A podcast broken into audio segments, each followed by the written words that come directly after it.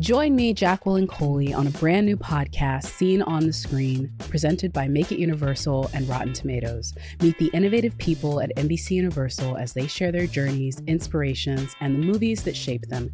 Each episode is an intimate and fun conversation about the impact of film. Seen on the Screen is available now. You can find it on Apple, Spotify, YouTube, or wherever you find your favorite podcasts.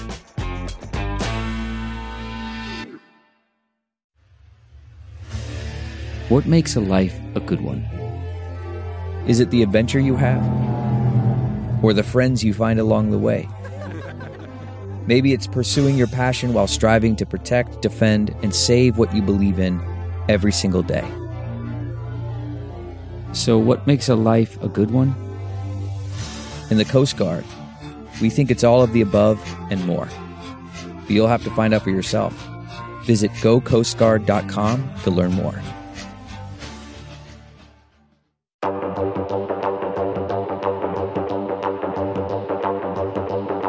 Hello, everyone, and welcome back to Rotten Tomatoes is Wrong. I am Mark Ellis, joined as always by Jacqueline Coley. Jacqueline, there is some swindling going on on Tinder, and I want to talk about it, but unfortunately, that's not what we're here to discuss today.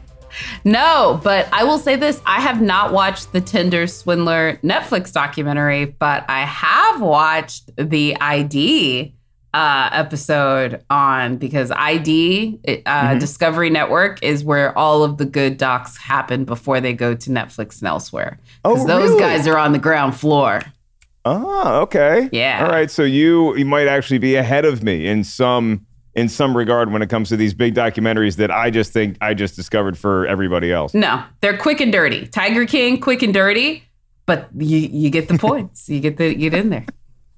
The Netflix uh, ones are better. They're, they're we are fun. here to talk about something that I guess got in on the ground floor, if you wanted to, way back in 1965 with a novel by a young man named Herbert. And then that went on to be a 1984 film directed by none other than David Lynch. And again in 2021, at least the first half, directed by Denis Villeneuve. And that would be Dune, the epic about sand and spice. The 1984 David Lynch version is 43% rotten on the tomato meter. 65% audience score, so at least it's fresh there. And the 2021 film, 83% certified fresh. And with the audience, it is all the way up to 90%. So we're going to be talking about all things Dune, both versions of the film we're going to be covering here today. And getting deep with the lore is going to be the host of the Big Hit Show podcast and the upcoming book, Most Triumphant, a story of Keanu Reeves' filmography. Alex Pappademas is about to join us here. Jacqueline, this is so exciting because you came across Dune long before I did, but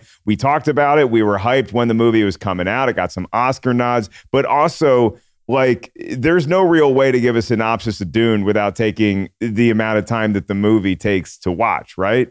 Yeah. Um it's a, it's space, it's sand, it's worms and uh spice, yeah. spice and yeah. uh everything nice with Timothy Chalamet and David Lynch and That's why you love it. it's one of the reasons why I love it. I, I will say that. Yeah but yeah, I mean, it, you're you're also a big David Lynch head. Now, David Lynch, let, us just clear the record right here, was never really in the running to direct Return of the Jedi because he didn't want to do it. But there was a meeting. George Lucas asked him if he would be interested in directing Return of the Jedi. Said no to that. Next year, Dune comes out. So we're to be talking about the '84 Dune and Denis Villeneuve's first half of Dune that I just got to watch both these this week, and so whole lot of excitement here it's a story of destiny, and we'll leave it at that. but as we shortchange a synopsis, we are going to remind y'all that we are going to be talking spoilers aplenty for both versions, and maybe we'll get into some novel spoilers too, but nothing too deep there because reading is a lot harder than watching a movie. What is great is when we get to hear Tim Ryan, our expert review curation manager here at Rotten Tomatoes, tell us what the critics were saying at the time of the release of 84 and the release of last year's 2021 version of Dune. Tim, the floor is yours. Two minutes with Tim. Frank Herbert's Dune has often been described as an unfilmable book, but that hasn't dissuaded filmmakers from taking a crack at it. On today's podcast, we're discussing David Lynch's 1984 version, which critics largely found to be visually striking but narratively muddled, and Denis Villeneuve's 2021 version, which critics largely found to be visually striking and substantially more narratively coherent. The 1984 Dune is rotten at 43% with 65 reviews, and it has a 65% audience score. The 2021 Dune is certified fresh at 83% with 447 reviews, and it has a 90% audience score. And just for the record, Jodorowsky's Dune, a documentary that chronicles Alejandro Jodorowsky's frustratingly futile attempt to adapt Dune, is certified fresh at 98% with 121 reviews. So, what did the critics have to say? Let's start with the 1984 version. In a rotten review, Janet Maslin of the New York Times wrote Several of the characters in Dune are psychic, which puts them in the unique position of being able to understand what goes on in the movie. However, in a fresh review, Kirk Ellis of The Hollywood Reporter wrote Dune is not the masterpiece its adherents have hoped for, but neither is it the disaster its detractors have claimed. Now for the 2021 version. In a fresh review, K. Austin Collins of Rolling Stone wrote Villeneuve's Dune is a thick, loud, well fed spectacle of a movie towering over the people in it with a brooding sense of intention.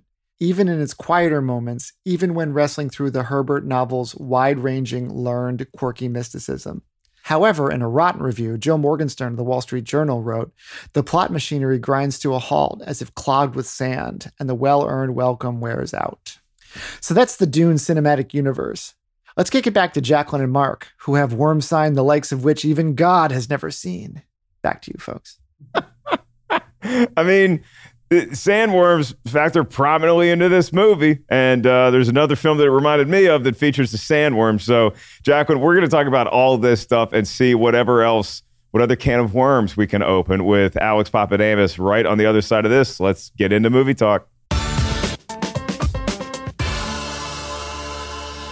And as promised, now we are welcoming the star of the Big Hit Show podcast, and dropping April 28th, he is the author of Most Triumphant, a look back at all of the hits and some misses of Keanu Reeves's film career. The one, the only Alex Pappademas joining us here. Alex, hello, sir. Thank you so much for having me. Um, I'm not the star of the Big Hit Show, though. I have to say, it's the, the tape is the star of the Big Hit Show, and the That's story fair. is the star of the Big Hit Show. I just have to say that because I'm not. I, that implies like a level of singing and dancing that I'm not ready to do. like a Dean Martin kind of quality that like I would like to say that I possess, but I don't know. The star of our show, but no, no, I am just the host. I'm just the conduit to the information. I'm uh, sorry to correct you as our very very beginning of our relationship. No, that's a that's a very humble way to uh, to come on our show, but we are thrilled to have you, and not just because I want to talk about both Dune movies, and and Jacqueline and I are coming at Dune from very different angles, just as far as when it entered our our, our airspace, I guess I should say. So before I ask you if the tomato meter is right or wrong with either the '84 or the 2021 Dune, when did you first stumble across this Dune mythology? Was it the novel? Was it one of the films?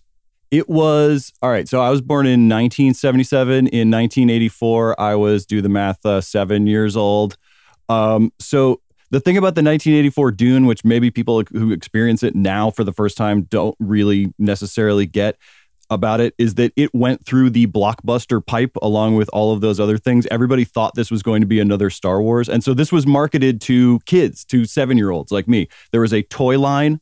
Uh, from LJN, like the sort of Star Wars figures and everything, and there were uh, the so my first Dune experience was the Dune storybook. Shout out to uh, adapter Joan D. Vinge, uh, it's like a hardback book for kids, but it has the entire story of the movie and a lot of like stills from the movie. And they did this a lot. Like you would get this from your Scholastic book order or whatever, and like everybody in your class would be spoiled on Return of the Jedi like months ahead of time because they didn't have their things kind of lined up and everything. So that was how I learned about it. And I just assumed that this was meant for me, as all things that were marketed in that way were meant for me. And then, of course, you watch this movie and it, it, was traumatizing in kind of the best way. And it really stuck with me. And I think that was where all of that mythology, just uh, of the, the guild navigators mutating and all of those things, really made an impression on me. And then years later, I became a fan of it almost in a different way because I became a huge David Lynch fan in the interim. So in like 1992, one, whatever. Watched it again a bunch of times as an obsessive Lynch head and uh, saw everything that was going on with that movie that felt like David Lynch to me. And then I became a fan of it in a different way. So I kind of had those first two experiences, and you could not have told me. I was very surprised to learn that it was a bomb the first time because I was like, "This is an amazing uh, space epic that I that I love as a, a seven eight year old." Yeah, it, it, Jacqueline, when you're a little kid, you have no you have no concept of what a budget is. But Dune in '84 was the most expensive movie ever made with a 40 million dollar budget, and then its box office would do 27 million dollars. And my childhood's flooding back to me too because I remember those picture books. I had the Return of the Jedi one, and then Jacqueline, do you remember the sticker ones? I had a Willow sticker Yes. book. I don't even know if I ever saw the movie Willow start to finish, but I knew it inside and out because of the sticker book. No, so I had the novelization of Willow because I used to read novelizations and obsessed with them. It was one of the like I was one of the few people who like legitimately got geeked when they heard that like people like Quentin they're like doing these novelizations because that's actually how I introduced to more movies than people realize because they used to always do that. They would do the book, they would do the movie, and then they would do a novelization. Another great novelization I read, the 19, I think 99 classic, Can't Hardly Wait had a novelization. I read that one. Like I literally have read some very deep cut uh movie novelizations because that's a lot of the movies that I first loved were based on books and that's actually where Dune came into my life when I was obsessing about Jane Austen and leading reading Little Women the boys who had stumbled into the library alongside me if they were not like getting the comic books or the graphic novels they were holding copies of Dune Yeah, the novel came out in '65, and so and, and so you had all this lore that was built into uh, this sort of the public consciousness, and I think that it's regarded as the best-selling sci-fi novel of all time as well. And and so Alex, the the public wants to know, needs this information. When you look at the tomato meter for Dune 1984, it's 43 percent rotten. So let's start with that one. Is Rotten Tomatoes wrong with that score? I'm going to say that score is not surprising, but personally, I disagree with it. It is, uh, you know, if it's if it was just me, that score would be much higher. That was Yeah, so well- diplomatic. Yeah. Could I just The- say well, the that? audience is 65%. and so I think the audience maybe favors this movie, maybe for some of those childhood reasons that you do. Why, why in your mind, I guess, is the 84 one a, a, a fresh movie? It, it sounds like. Is it just the, the nostalgia of it? Or when you go back and watch it, is, is the Lynchian elements that you've come to love in other movies? What, what stands out to you about that 84 Dune? I think, I mean, and I actually feel this way about both of them. I feel this way about the 84 one and the 2021 one. That these are both very specific directorial signatures on uh, an attempt to make Dune into a blockbuster movie.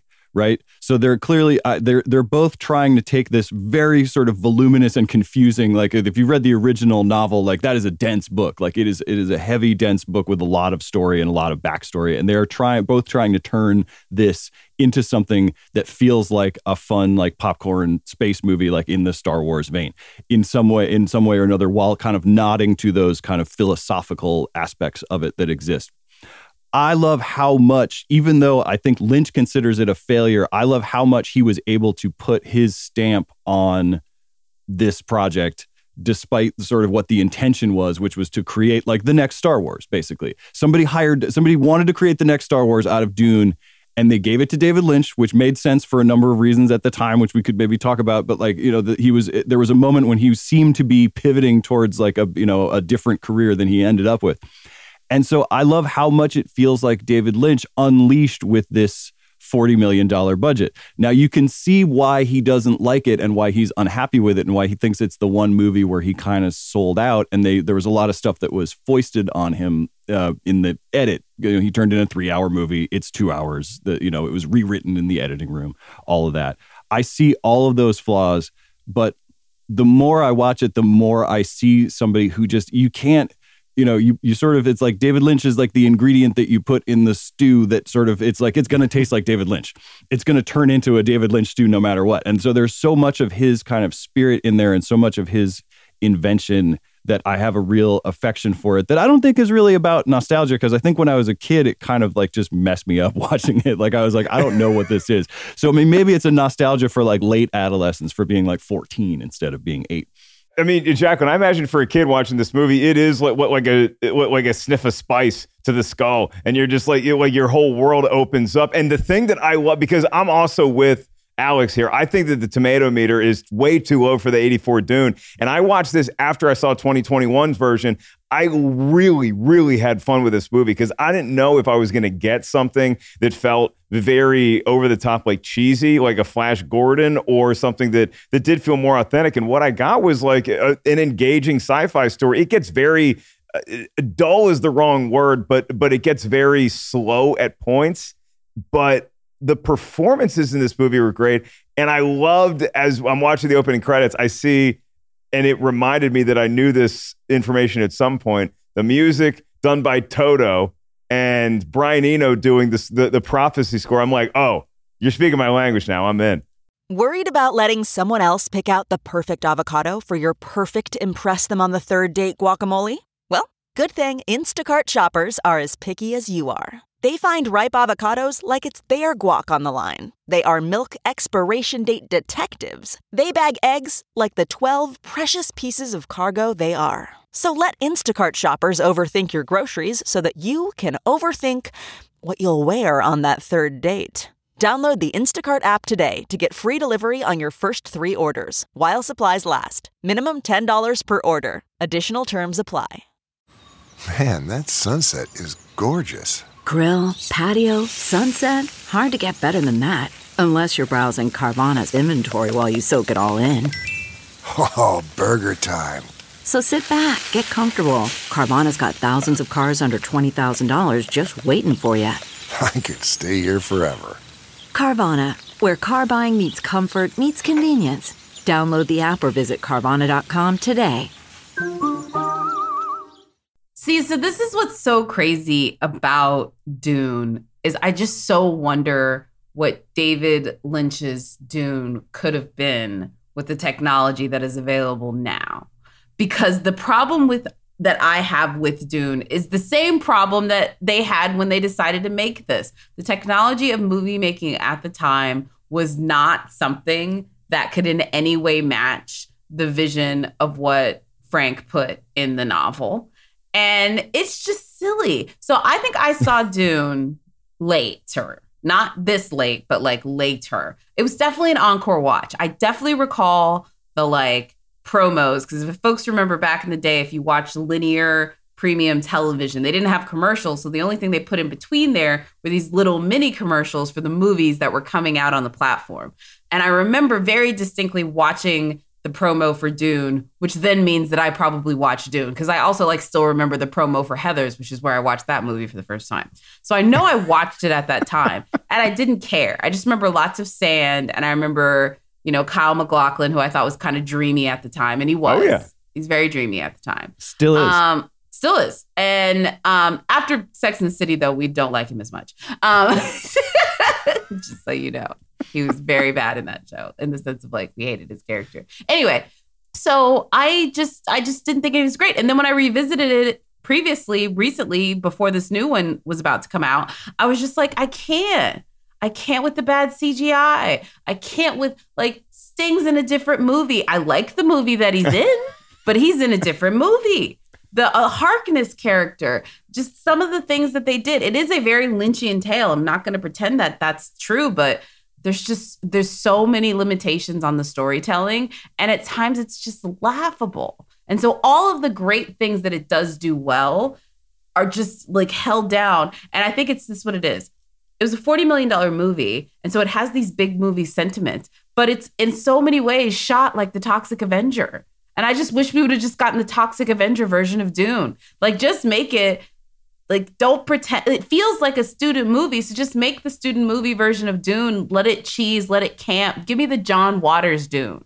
I would have enjoyed it more. Alex do you agree with that that maybe you just lean into what it was of the time and and don't try to be something that was ahead of its time which was where we could have gotten all this great cgi that we see in the 2021 version but we just you know it, to quote marty mcfly we just weren't ready for that yet Right, the technology wasn't there. I want to say that I would love to see the John Waters Dune. I don't want to say I don't want to be in, in any way disagreeing with that sentiment because I want I'm, I'm in favor of giving John Waters most properties uh, oh. if he wants. Uh, know. Alex, I have a question for you, real quick. Add this. Ask me why the CGI in Sinbad and the Seven Seas is better than the CGI in Dune. Tell me why. And that was claymation. The technology was there.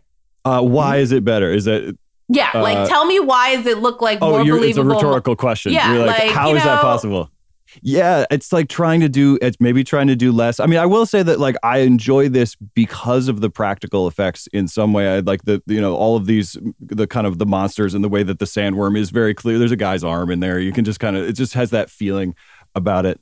I mean, it, it is. You do feel like you can see the budget running out as things are happening. You know that they're running through that forty million dollars, and that maybe forty million dollars was not enough, and that you know at some point, uh, you know, this is part of this string of flops that bankrupts Dino De Laurentiis, and maybe the cash, yes. the cash, cash flow problems are starting to happen. It's not solely this; it's also like Red Sonja and yeah, yeah. And, yeah, I guess I just appreciate that about it because it feels like this it like all of it it just feels like an expansion. It's like if Eraserhead had a 40 million dollar budget and it just feels like what David Lynch would do with that.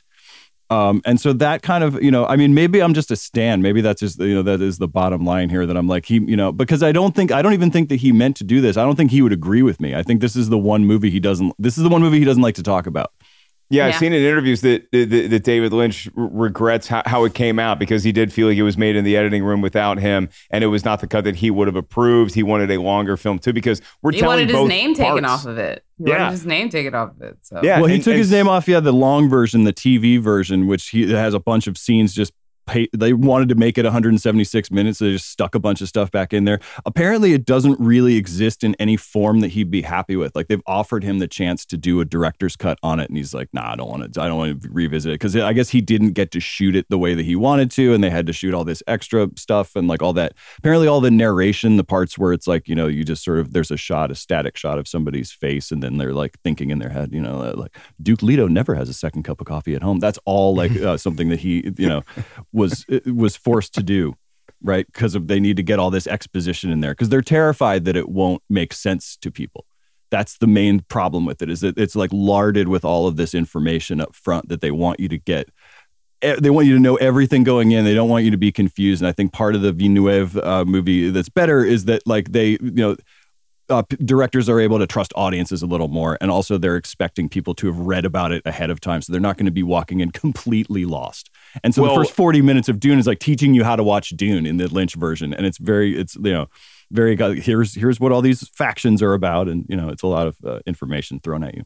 But see, as an audience member, I am like, like, okay, I'm a reasonably intelligent human, like out on the street, and I got some book smarts. I'm a moron sometimes when it comes to watching movies, especially getting inundated with all this mythology. So I, it was like playing catch up watching because I saw the 2021 version first, and so by the time I came to David Lynch's Dune, I, I felt pretty versed, and I felt like, oh, I can keep up with this, and I will defend to my dying breath how cool the armor looks in the 84 one when when the during the combat scenes that look it looked cool to me, especially in 1984. I imagine that's like something that I would immediately run out of the theater, and me they, and my brother would be be fighting Rock'em each other with pillows. Sock'em robots, dude. Oh, they come on. Worse. They looked worse.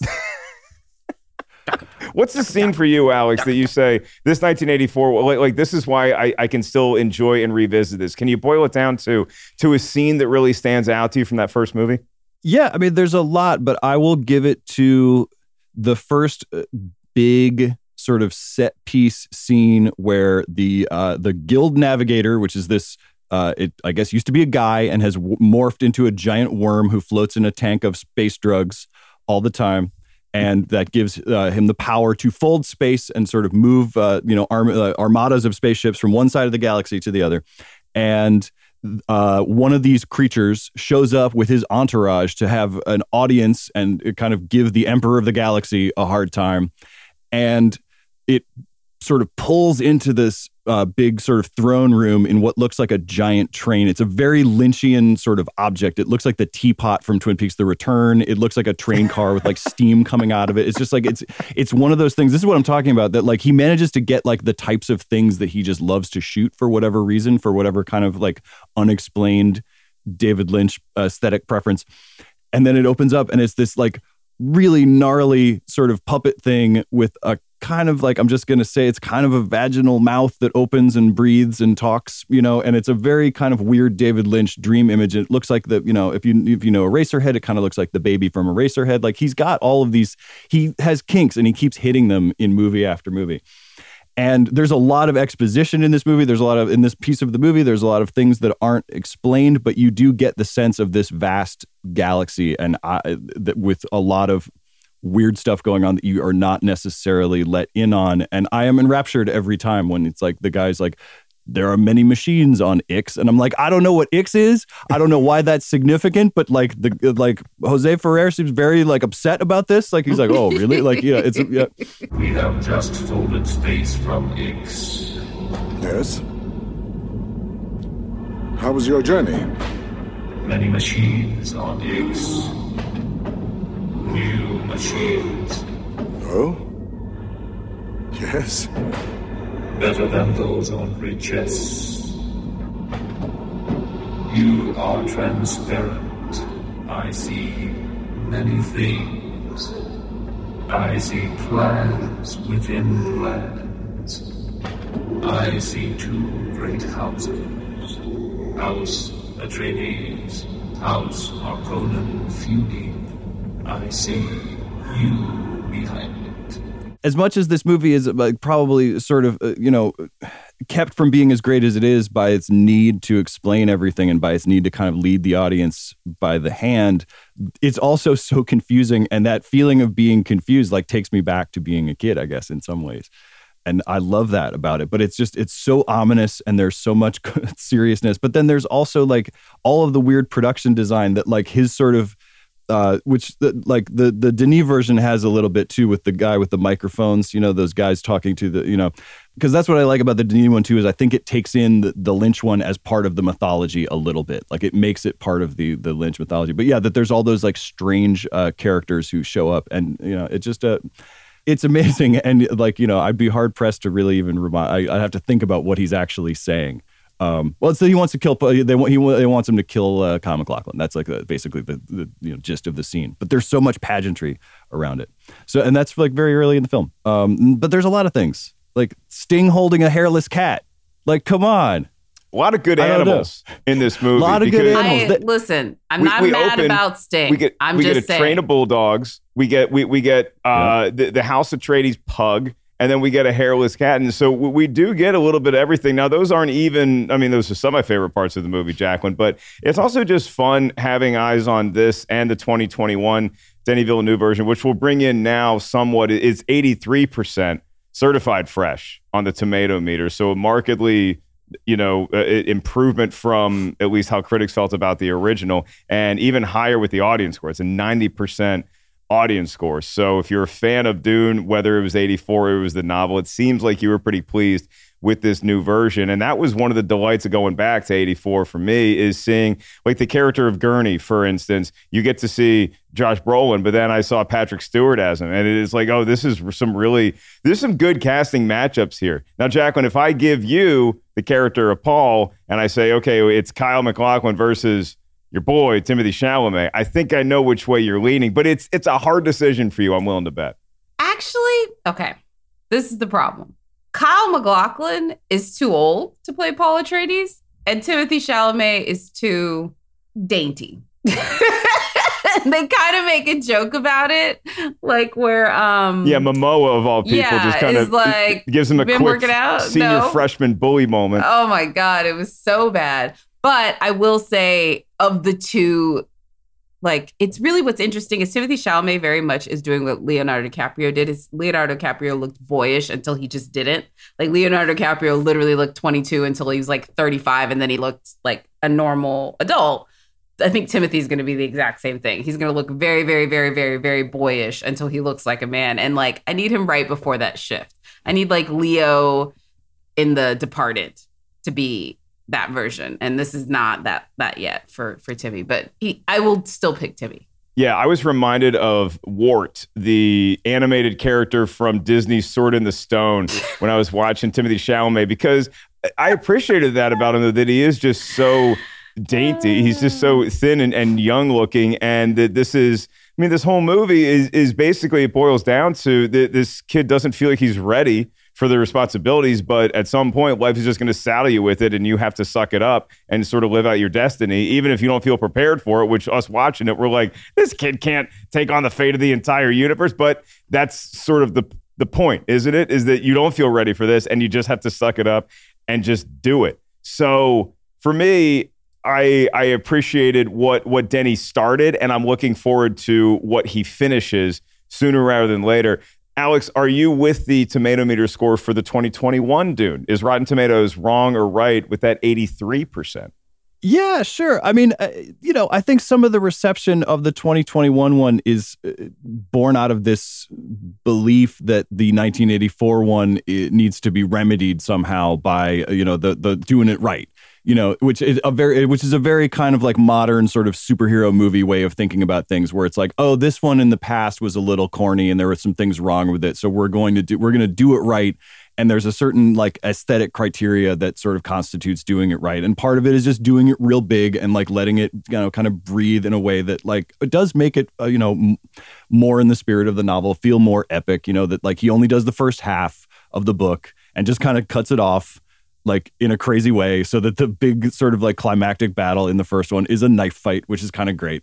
I sort of love that about it. And it like hits uh, it it's you know it looks amazing. It's like i really feel like that one is probably the 2021 is probably the best case scenario for a big modern blockbuster adaptation of this book that just recedes further and further into the past and like really kind of has to be brought forward in a lot of ways creatively. So I think that uh, yeah, I think it's uh, you know it's definitely it's definitely that. I don't buy that there was something wrong with the '84 one, and that part of you know I think that's a, lot of like what people are excited about. It's like oh finally somebody like really did it, but like I feel like David Lynch really did it too, in a David Lynch way. Which again, David Lynch would tell me that I'm wrong, uh, you know, loudly, and and then not say anything else.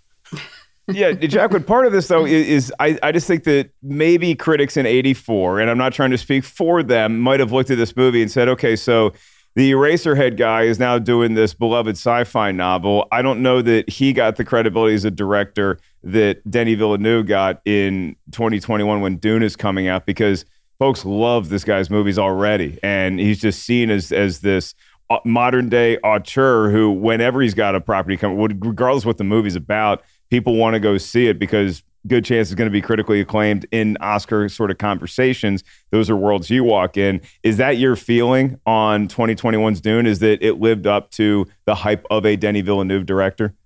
Um, yes, it definitely lives up to the hype, but I do think that there's a little bit of correcting the record with David Lynch because what's interesting and uh, what, you know, Alex sort of remind me of, he was one of the first directors to sort of feel the brunt of an indie director going and doing a big budget thing and the somewhat betrayal. But what's interesting is it wasn't like Chloe Zhao doing The Eternals.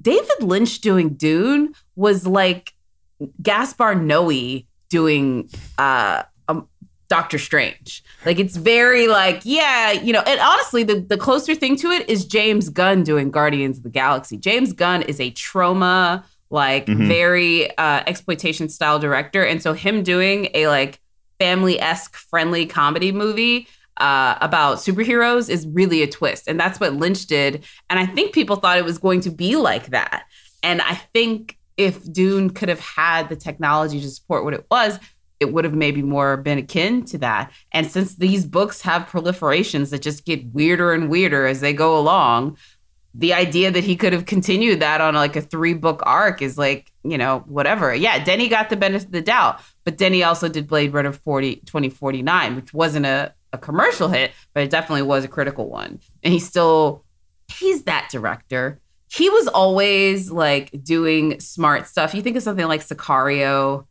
Denny, it wasn't that big of a jump it's like Scorsese doing gangster flicks and then doing something more serious. It's like, yeah, you did start here, but you always had those sentiments. Does that make sense? Yeah, you, you could even look at Blade Runner 2049 as by far the most expensive demo reel ever made because if you see that movie, then you say, this is the guy that I want adapting Dune. And the fact he's doing it in two parts. So, Alex, I'll go back to you for the 2021 version. What's the scene in that film that really stands out to you that says this is why this movie is where it is in in my heart and also on the tomato meter? Uh, Sardaukar planet, baby, At, all day um, that when they go to the sort of so there's this army right that in the and they show up in the Lynch version and there's a lot of things in the Lynch version they're just like he just kind of is like, oh yeah, there's they're here. Like they don't really get big. A lot of people don't get big entrances, and a lot of characters don't get huge entrances. And like for instance, like the Duncan character, like that, that Lynch is like, I don't know who this guy is or why he's here. He shows up, he's there. I don't, I forget what even sort, you know, I, I, what even happens to him. You know, it's not like the Momoa sort of like the big sort of uh, rollout that you know that he gets. So the Sardaukar is like this army of uh, mercenaries and in the Denis version, you get to see where they come from, and there's a sort of there's a whole culture on their planet. Uh, you know, there's the there's a guy kind of like exhorting them to, I guess, you know, battle more effectively in, and he's got kind of throat singing. You know, he's doing that thing where you hit two pitches at once with your voice. He's got a whole microphone situation, and that was an example of something that that's not in the. Uh, the the Lynch version, and it was like really amazing to see that. Atreides legions are the finest in the Imperium, trained by Gurney Halleck, Duncan, Idaho. Sardaukar,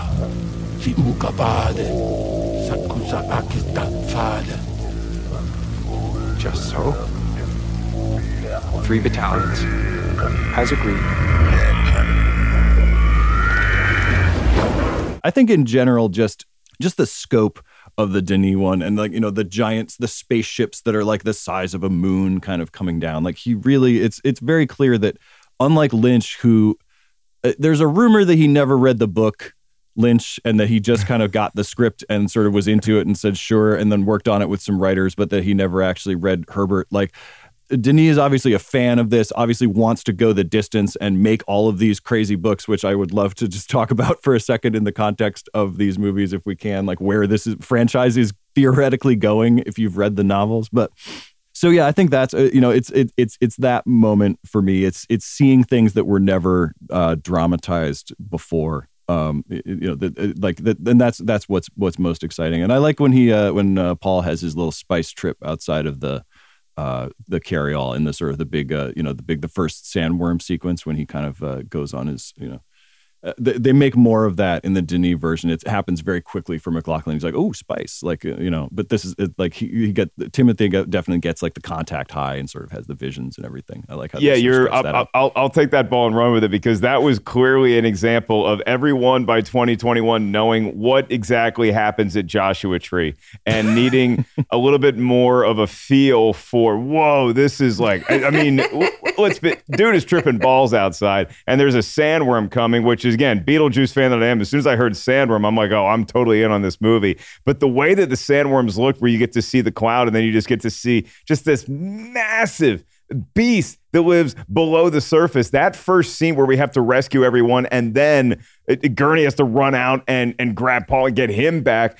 I also love, love, love Jacqueline, the ships. I love like the butterfly helicopter things. Those were so cool looking. Absolutely. I, I will say this, man. I, I don't want to beat up on it, but looking at Denny's version, I it's not only is it grand, not only is it lush, but it is like the opposite of that Michael Bay movie where there's still the little square of green screen that you can literally see in the final cut of the movie. like this is the opposite of cats.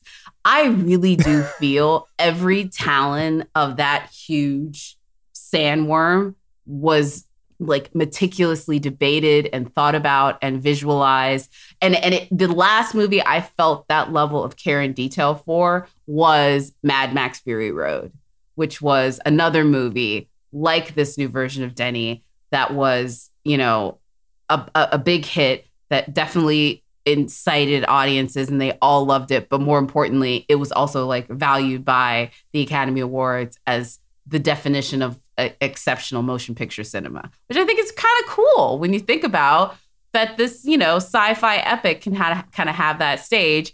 And for anyone who's pissed off about Spider-Man, let me just remind you, the Sandworm movie made it. Or is it just only that version of populist movie that you think is worthy? I'm sorry. I'm like, I'm in my feelings right now about this whole Spider Man thing. As if Joker, Black Panther, and all this other stuff didn't just happen.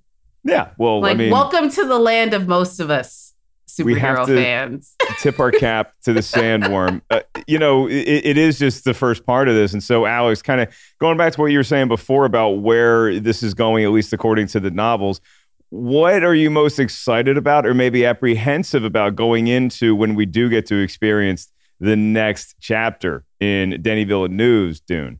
I mean, uh, look, if you know these novels, uh, or if you don't, I'm gonna I'm gonna say it without spoiling too much.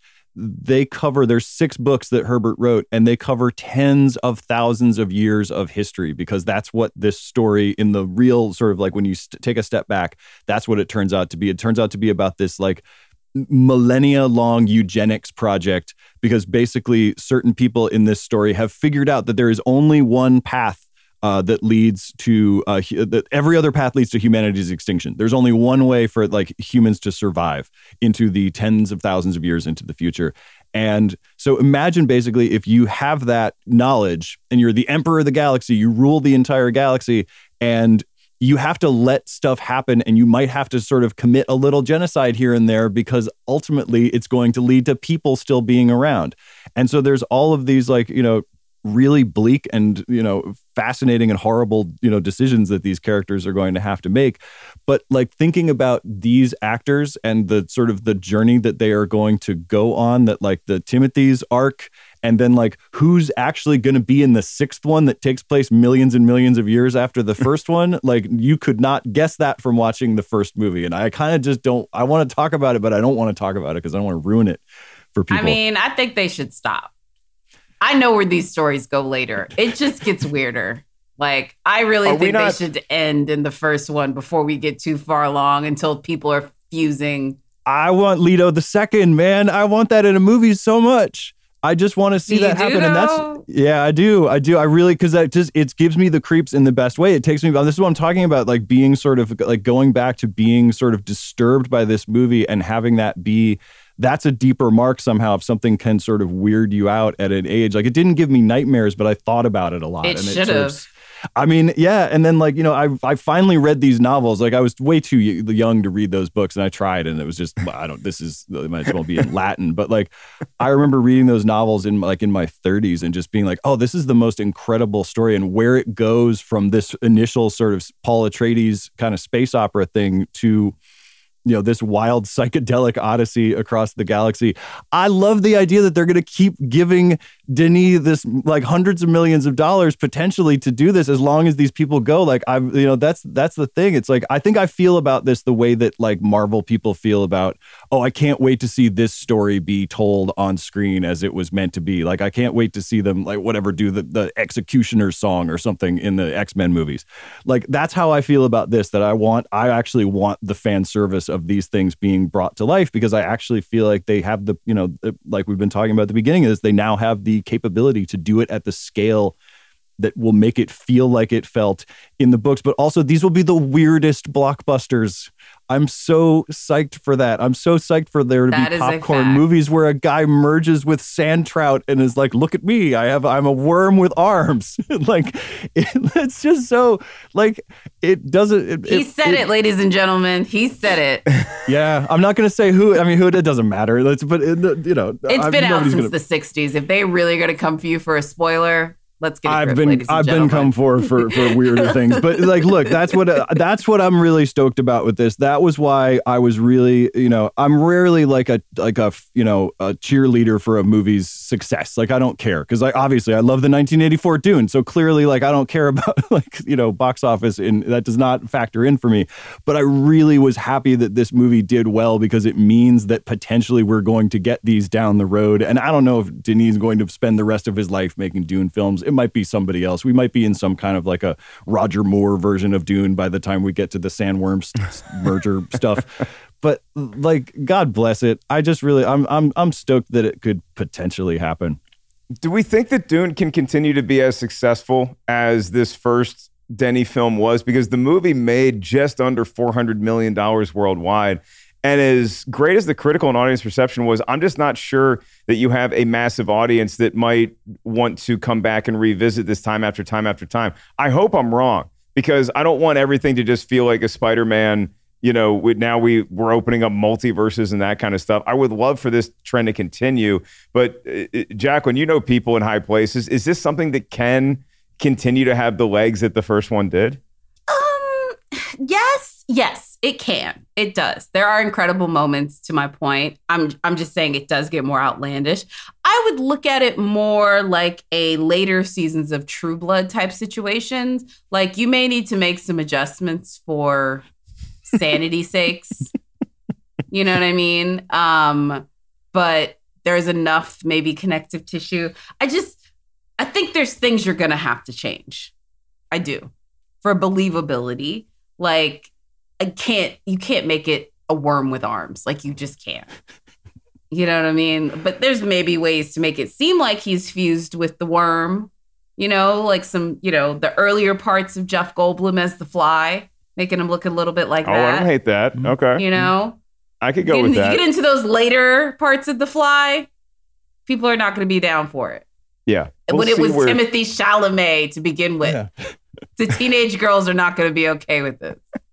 They found a cool way to do Baron Harkonnen too, though. I mean, the the uh, like a sort of a more stylized way. Like in the Lynch version, he's just a fat guy covered in pustules, like on wires, uh, floating Yeah. around the room, and it's it's gross and it's grotesque and horrifying. And he's like a Yeah. nightmare creature who would scare you as a kid. But the uh, Stellan Skarsgård is much more. It's like a sleek kind of like he's rising out of the water. You don't see his full size necessarily. Like you don't, you know, it's, he's he's much more of a like a, an ominous kind of scary figure. There's a cool way. I mean, Denny is like a stylish director. He'll find a way to do the worm with arms that gets maybe not you, Jacqueline, but like some people will buy in on the worm with arms. Like I feel like that's gonna. I believe that that's going to happen. Oh yeah, you're talking to one of them right now. I'm I'm fully in on the worm with arms. You, you now I'll be disappointed if I don't get a movie that features a worm with arms. Let's do some some comparisons uh, here too, because I mean, again, this is what I do. I like making art competitive. If if I give you one version of Dune and you have to take just the 1984 or the 2021, Alex, I'll start with you. Which one do you take and do you keep for all time? The 1984 version gave us a plastic action figure of Sting holding a hairless cat in a terrarium, and I kind of have to give it to 84 based on that and many Yeah. other sentimental reasons. But that is spoken with you know no hate at all for the uh, the 2021, which is It- it- also it's a good tiebreaker. Is Sting in a hairless cat action figure? Plus, I would take a look. Hans Zimmer is a is the maestro of maestros. I'm taking Toto and Brian Eno over Hans Zimmer. Jacqueline, am I crazy here? Yes. What have we all been on? Listen, okay. I will say this is the choice. This is the choice. The choice is between a complete subpar movie or an epic, amazing movie that finishes in the middle of itself. It's Because like. I, we didn't even talk about this, but the problem I have with Diddy Vinny's Dune is that it is a song that finishes in the middle of it. Like it is not a complete movie. It is literally in the middle of the story. This is not Lord of the Rings. Lord of the Rings were chapters with starts and finishes, rising actions and falling actions. And then you preview to the next chapter. But this is not that. This is just in the middle of the song, turn around, look at Zendaya, fade to black. This is Yep. not a movie. It Then is the not a movie. Yep. It is an episode. It is an epic episode, but it is an episode. It is not a movie. And it's not even an episode. I can't even call it an episode. It's literally like a mini series that, that, that doesn't just end like uh, correctly. It does not end correctly.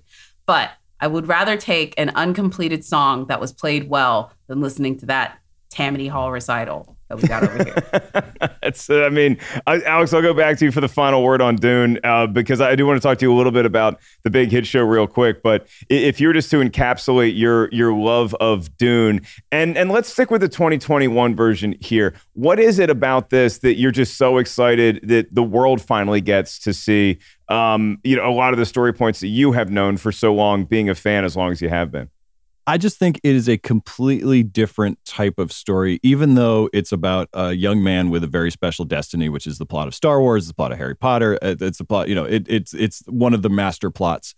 Everything that goes on around that in terms of the politics and religion and ecology stuff that comes out of the novel and changes the story uh, is something that we haven't really gotten in one of these movies. You know, Star Wars comes out in 77. It's very much indebted to the novel. So a lot of those things, like, you know, make their way into the culture via Star Wars. But there is stuff in the Herbert version that, even if it's not, even if it's only sort of touched on, uh, just makes it a different kind of story and makes it basically, you know, it's a story about it's it's T.E. Lawrence. It's a story about somebody who goes into the, you know, goes into the desert and then leads an uprising against, you know, his own people in a way. It's a really fascinating, you know, it has all of these crazy political parallels and I'm really interested to see like where that goes. And I think that's, you know, that's why I'm I'm most excited and I am most excited to see just how someone attempts to pull off the really weird, disturbing, hard sci-fi stuff. Because I think what both of these movies have in common, 84 and 21, and what I like about both of them is that a real sort of future world, an authentic sci-fi world would be kind of like a horror movie world to us. We would be weirded out. There would be stuff about it that would be just gross and sort of like we would be uncomfortable with like what is required of us. You just think about even the in both movies the suits where you just pee all day and it recycles your urine and yep. everything else and then you you drink that. It's a very basic sort of like gross horrifying thing that's like totally normal in in their world. And I think that's what's, you know, that's what's great about it is that it's it's an authentically and in some cases disturbingly built out fantasy world that is not like our own and does not have the rules of our own and does not have the ethics of our own necessarily because it becomes like I said it becomes about eugenics on a multi-millennial scale which is a very weird thing to talk about. And it's an extremely weird thing to think about who the heroes of these movies are going to be and what choices they're going to be making and like how that's how that's going to play out in a big like blockbuster movie with like Jason Momoa waving swords around in it. Like I want to know, I want to feel that, and like I don't know what that's going to be like, and that's very exciting to me because I feel like a lot of these, you know, a lot of these huge movies are very much about like, oh, they did the thing like the thing that I knew about from before. They finally put it on screen in a way that looks like the thing that I read, the comic book or whatever it is, and like you know, I don't know in the simplest terms, it, th- these humans were very different than us. And if you need proof of that, it's that they got to the level of inventing spaceships, but they never invented TV. They just skipped right over having a, having TV and watching something like the Super Bowl. But now we just get right to these cool butterfly yeah. helicopters that it can just it, dive bomb and lift up and avoid sandworms. And it's just it's just a fascinating fascinating thing to look at where we could have gone as a people versus where we are well they Earth. yeah we got there apparently it's like this is a world where we got to artificial intelligence and then we banned it right like it's sort of yeah. like, i think that's basically what's supposed to have happened so there's no that's the other thing that's great about dune is that there's no robots and there's no computers but they it's a little like Battlestar Galactica where they can't they have they have to like call on the like old timey phone when they're in you know the new Battlestar Galactica on the ships and stuff. Like there's no you know there's no artificial intelligence, and so yeah they we, we got there. We invented the smart TV and then it got too smart, and ten thousand years later this is where we are. Yeah, gosh, milking. I'm always. I'm always so uh, so happy to talk to people who have made such a, a successful career in podcasting. And and one of the questions I always love asking is, for you, Alex, it's pretty on the nose because your show is the Big Hit Show podcast. When did you know it was it was becoming this big hit? When did you know that you had something something special that you were doing? I have really enjoyed, I don't know. I mean, we've just literally like we are t- tomorrow. We are recording this and like uh, tomorrow's Wednesday, and we are launching our second string of uh, five episodes. So we just did this thing. Uh, we just did five episodes on the Twilight Saga, yeah. and the next five episodes are about Kendrick Lamar's "To Pimp a Butterfly." And so that's, nice. I mean, right there, that's the thing that makes me really happy about this show is that I think that we have created something where like we can do a lot of different kinds of stories. And twi- the Twilight season is like nothing like the Kendrick season in so many ways in terms of it's still me hosting it, but like the way that it's structured and the way that it makes its arguments is completely different and like you know obviously like all of the you know all of the voices are different and like all these different people so i'm really excited because if you just take big hits as your purview, it limits you obviously to things that have succeeded in some way that have either been like commercially and or critically culturally successful. But you there's so much within that uh, that you can do and there's so many different places uh, that it that can go to. So i think that's like you know i don't know that that's an answer to your question. That's the thing that gets me most excited about uh, working on it and you know continuing to work on it. I just have one question on like just the forethought on these because it, it does seem like you like to your point that you're not bound to anything. Is there anything that's currently been requested that you haven't gotten to yet, but you feel like okay, like this is the this is the next uh area like if the if I don't the fans are going to lose it a little bit. Is there one that is more requested than others? No, I'm waiting for some. I'm waiting for people to start requesting things. Honestly, I think like there's too much uh, trust in us. People aren't like, when are you going to do this? like, I need to hear from from from y'all, from uh, like from uh, Jacqueline. Like, what would you like us to you know to dive into? Because there's, I mean, you know, it's me personally, Bill Hader Yeah, and Beyonce, but that's just that's for this audience of one. I don't know. I don't. I don't. I don't, I don't know what the masses want, but um, they might want Dune, and it, it seems like it, it seems like you certainly know how to talk about that at length. So you know, it, it could we see Dune having a future on the Big Hit Show? very true. yeah. I would love to I would love to cover that whole thing. There is a moment I will tell you that there is a very weird uh, Dune Twilight connection that came up while we were researching the uh, Twilight season. Everybody who's uh, paid attention to Twilight uh, and some of the uh, you know uh, aspects of Twilight that have become uh, you know sort of like now stand out as problematic knows that Stephenie Meyer borrowed a lot of things, a lot of uh, legends and things from the Quileute people of Northwest Washington. They are the you know they are not really werewolves. She made them werewolves um, you know, all of those things. The only other author who ever sort of spent time with members of that tribe and then put the information into his books, Frank Herbert, creator of Dune. Um, Apparently, like his sort of interest in ecology and interest in nature and all of those things, which is obviously a huge part of Dune and you know in some of his other novels as well. Uh, he had he had close relationships with two sort of older mentors who were associated with that tribe. They weren't necessarily of that tribe, but they sort of lived in that community over there in Washington. And so there's this amazing there's a there's one author who has traced it. There's a great lecture that you can see on YouTube where he talks about like all of the connections there. But I, I talked myself out of it. I didn't have to be talked out of it, but like I really wanted to put this in the show, but it would have been like a, as you can see, it's like a 15 minute digression. You're cutting this right now in your heads. You're like, we're not going to use that part in Rotten Tomatoes is wrong. This has nothing to do with Rotten Tomatoes being wrong with the critical consensus, whatever. But like that is one of those things. Like I, it is obviously an obsession for me, and it dovetails with a lot of other obsessions for me, like David Lynch. Um, and so it's yeah, I would I would love to do something like that. But it's also a really I think much like Twilight, it's a good story because there's a lot of different iterations that it goes through. And we haven't talked about Jodorowsky's Dune at all, but like that's a you know that's another crazy what might have been kind of scenario for this franchise. And uh, yeah, I think I, you've you've convinced me. I think in the course of this conversation that I should be doing a Dune podcast, you know, or uh, you know, if I haven't already done one today. there you go. Could happen. And the first time I've ever heard Twilight and Dune correlated in such an accurate manner. So, and to our fans, make sure you uh, you, you you hit up Alex and and look, you can trust him. I trust him. But if you have a suggestion for the next you know episode of uh, or the next series, I guess, of the Big Hit Show, let them know. Before we let you go, Alex, we always like to get a streaming recommendation, whether it's a show, a movie that you're currently kind of obsessed with um, as a parting gift. So, what is it out there right now that you're checking out that everybody else needs to get on board with? Uh, the last thing that I watched that I thought was great was the Showtime documentary, The Individualist, which is about the street photographer Ricky Powell. Um, he was a uh, sort of a party photographer, nightlife photographer in New York in the 80s. He shot for Paper Magazine. He shot everybody as they were coming up, all these young stars. He's there's a famous like have you ever seen the famous picture of like Laurence Fishburne when he's like 25 or whatever? He's got that like denim jacket on. He's like looking over his shoulder. There's a couple of shots in this movie. They're like, oh, I didn't know that like the one person took all these pictures. And he was like a sort of a downtown legend.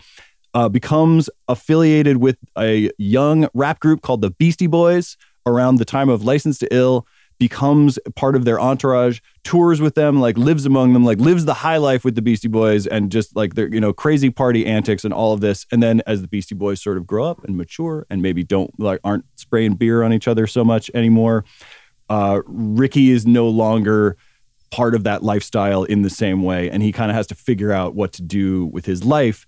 And, you know, if you're me and you grew up listening to the Beastie Boys and hearing Ricky Powell's name in those songs and knowing who some of these folks were and like, you know, reading Grand Royal magazine and seeing him in there and everything, this is a fascinating and ultimately kind of sad look at, you know, what that life is like. Like what happens when you are picked up by the hurricane of a famous band and then kind of dropped back into your life and you have to figure out what to do next with it. And you know, Ricky has some success and he has some you know some failures and some sadness. But it was uh, you know talking about like revisiting sort of things from your youth. It was like oh that, that this is what that guy's life was actually like. That you know that name. So that's on. Um, that's like a Showtime movie that. Any, and what's it called again? It's called The Individualist.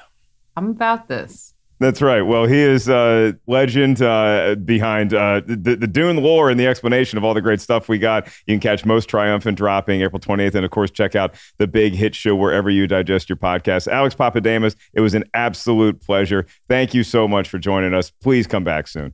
Anytime at all. As long as we can keep talking about Dune.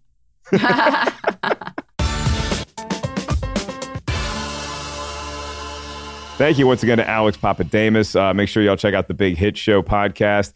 And we don't have a mailbag today officially, but but we're starting to get a lot of y'all submissions for Hook, the Steven Spielberg movie, one of the very few Spielberg rotten movies. And so, for instance, Tyler Harper from Alberta, Canada, sent us a great audio recording of why Tyler thinks that we should do Hook on the show. So if you're like Tyler, you want us to talk about Hook, send us a video or an audio recording. Either one is fine. Same address that you would send your mail to, where you think about the movie we talked about, our reaction to it. RT is wrong at rottentomatoes.com. Send us your audio and video as to why we need to cover Hook because we're going to probably play Tyler's in a future episode along with a lot of y'all submissions. So that is RT is wrong at rottentomatoes.com about the highly controversial, some love it, some, including the guy talking right now, don't so much love Hook. Uh, subscribe, rate, and review all the good things that your podcast platform of choice tells you to do. Do that for us here at Rotten Tomatoes is Wrong. Thanks again to Alex, to my incredible co host, Jacqueline Coley, our amazing producer, Lucy, Brian Perez, our expert engineer, Tim Ryan, our review curation manager, and everybody here at Rotten Tomatoes. I am merely Mark Ellis saying we will see you next time on Rotten Tomatoes is Wrong.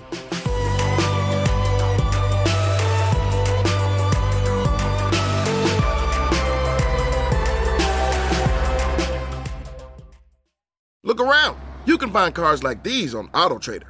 New cars, used cars, electric cars, maybe even flying cars. Okay, no flying cars, but as soon as they get invented, they'll be on AutoTrader. Just you wait. AutoTrader.